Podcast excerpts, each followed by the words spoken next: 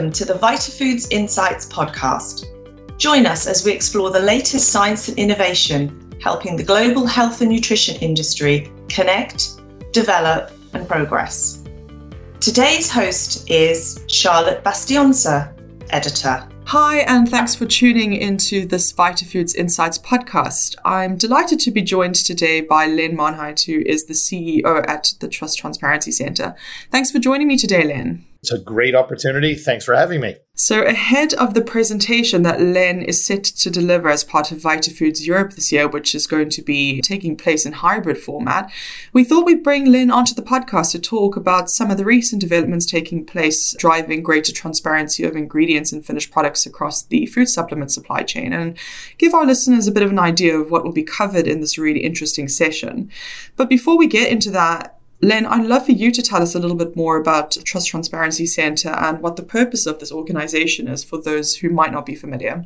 Happy to do so. So, Trust Transparency Center was founded maybe 10, 12 years ago by Scott Steinford. Everything we do has as our ethos and our primary principle the principles of trust transparency. So it is definitely those two words that resonate. We focus on ingredient supply chain within the food supplements and natural product space, providing strategy and insights to companies that are looking to leverage and excel in aspects of what they do. So we focus on several categories of ingredients within the supplements realm, but we also focus on supply chain. These are the areas that uh, we provide insights um, globally across the category. Thanks for that explanation and transparency becoming such a hugely prominent topic and great emphasis on this requirement across the supply chain. But to start us off, I think a definition would be really good. I think there's still a lot of confusion, you know, across industry and at consumer level of exactly what transparency means or how it should be thought of or approached for su- food supplement brands. So, in your view, what exactly do we mean by transparency or what are we ideally looking to achieve for supplement supply chain stakeholders and consumers when we talk about transparency? So transparency is a individual company element. Every company is on its own transparency journey. That's also dependent on their role within the supply chain. So for ingredient companies, it's going to be different than brands or service companies. So what it is is that driving towards the disclosure of more information that is minimally required to your stakeholders, be they your suppliers, your customers, your influencers, and whatever else are factors that are observing your company. Transparency is the shining a light on what would traditionally be more opaque aspects of your operations. That is how you source, how you manufacture, how you farm, but it's also the values and principles under which you exercise your contracts, your relationships, your associations, and your affiliations. So it's all of those aspects married together. And again, every company is on its own journey with respect to transparency. So you cannot transpose one company's transparency statement, position, offering onto another because it's going to be very, very different. Do you have vertical integration? If you do, disclosing aspects of that vertical integration is going to be critical. If you do not have vertical integration, disclosing much more than you would be typically comfortable with on how you contract, how you identify those sourcing partners becomes part of your transparency journey. So all of those are considerations. Thanks, Len. I think that's great to frame and appreciate you putting that definition together for us. Right, so let's talk about the consumer here because we know many of the developments that take place, especially at B2B level, are driven by what we perceive at consumer level and what the demand is there. We know that consumers are increasingly skeptical of dishonest products on the market, or they want to be really, really clear on what it is in the products that they put in their bodies. And I really like that you highlighted the manufacturing process because I think consumers are actually increasingly interested in how brands operate and they want to support brands that are trading ethically or manufacturing correctly. We know that there's a push for brands to deliver full transparency of their products, but what is your view of consumer understanding of transparency? You know, why does this need to be a priority among supply chain stakeholders? And what is the expectation here? Are consumers wanting to be able to scan the barcode of a product and be able to trace ingredients all the way back to the source? Or Do they want to discover this through brand stories? You know, what is your view there? It's yes and yes. So both of the examples you've given, Charlie, are absolutely appropriate. So we've recently conducted our ingredient transparency center, one of the brands we operate within Trust Transparency, and I'll be sharing a lot more of this data in the actual presentation of VitaFoods. But consumers will buy and are willing to pay to buy from transparent organizations. So what do they look for? Well, yes, they look for a QR code that they can get information about the brand story, also about the ingredients, also about the suppliers, also about the processes. So that's part of it. The quality seal, so certifications and seals associated with values. That's part of the transparency value system that consumers operate within. The presence of branded ingredients and the substantiation of those branded ingredients. That's part of the transparency journey that brands can expose and part of their brand story, but that's also part of what consumers are looking for. What goes into the decisions to source? Okay. How are you treating your farmers? That's also part of the transparency consideration that consumers are looking for. This can be exposed by pictures, visuals, resources, links, etc. in the website, all of those things. Who's involved?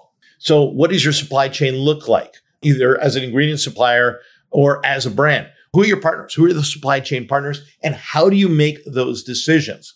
Who do you include and who you do not include? Consumers are interested in how you make those decisions. It's interesting that a negative term is a proprietary blend with no information provided underneath that. That's not very transparent, and that actually harms you in the marketplace. It harms you from a regulatory perspective as well, but it's actually consumers that are driving this transparency value proposition. So having a proprietary blend, that's not the disclosure that consumers are looking for. It's not a transparent process. So there's a whole set of information package that consumers are looking for when they consider transparency at brand level or at ingredient level. Thanks, Len. Yeah, I think, you know, to sort of resonate everything you've said, we're dealing with really educated consumers here at the end of the day who are fully willing to invest in this information and things that you mentioned, like quality seals and labels, you know, they're starting to really recognize these and understand what they stand for. You know, known ingredients that have got a lot of science supporting them, they're keen on seeing those on the labels. And I also think really important piece here is supporting farmer welfare, especially, you know, smallholder farmers that can really be relayed through strong brand storytelling. And of course, you know, the transparency of how all these different pieces come together is really important to the consumer. Well, then you're at the forefront of transparency in the industry. What are some of the most recent developments taking place you think reflect real strong progress over the last couple of years and especially, you know, developments that are very specific and relevant to the dietary supplement industry? So, if you take a look for a second at the US environment, we're looking at a mandatory label registry that's been proposed by the FDA, which underneath that will demand some transparency.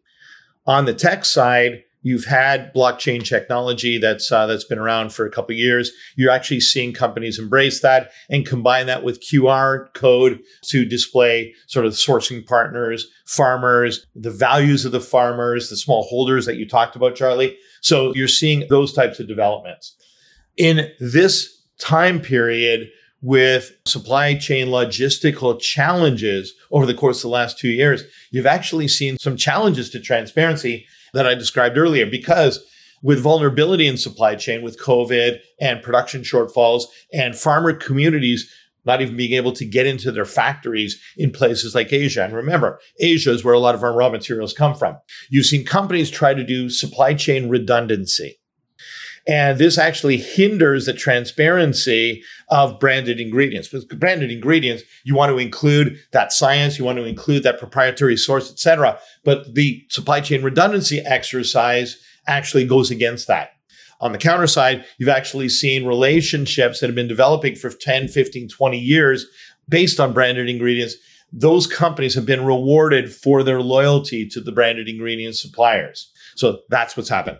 You've also seen repatriation of supply chain, long protracted supply chains going to Asia. There's vulnerability there. Shipping costs have really increased. So you've seen some repatriation to streamline supply chains. this change needs to be documented and needs to be interpreted and presented as part of the brand's story. So you've got some things that are in flux due to everything that's happened over the course of the last 18 months. So this all needs to be weighed against the value proposition of being transparent. So companies are wrestling with this.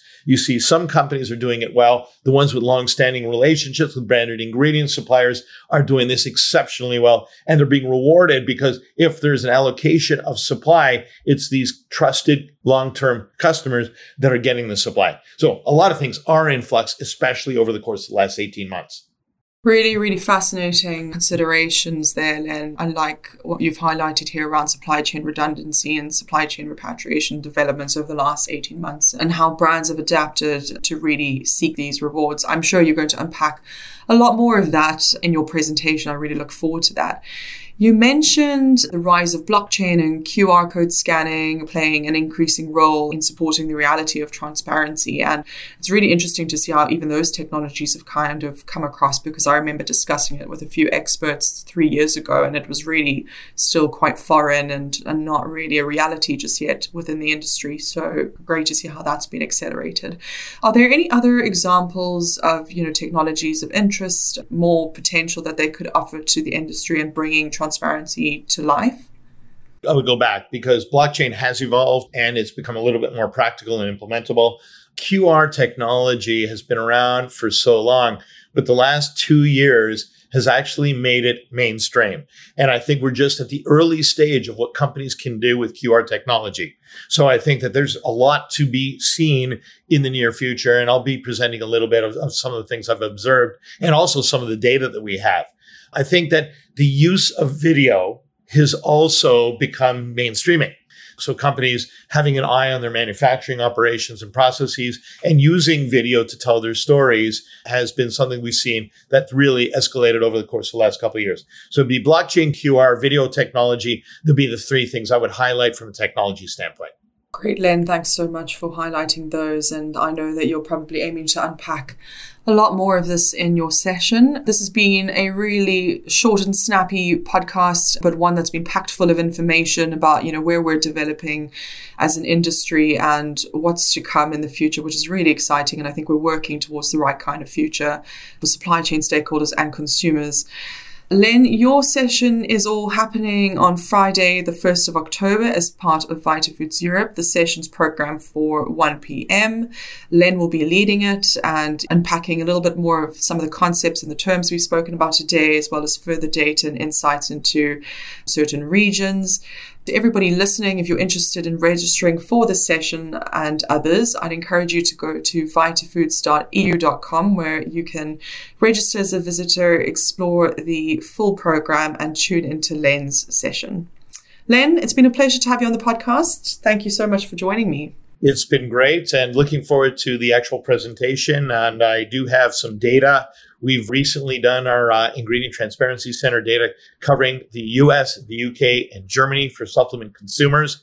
And we really did do a deep dive in trust and transparency and even sustainability. So I will have some hard data on what consumers are looking for and how they feel about it within the supplements environment. So looking forward to sharing that in the course of the presentation. Great, Len. We're still looking forward to it. Thanks.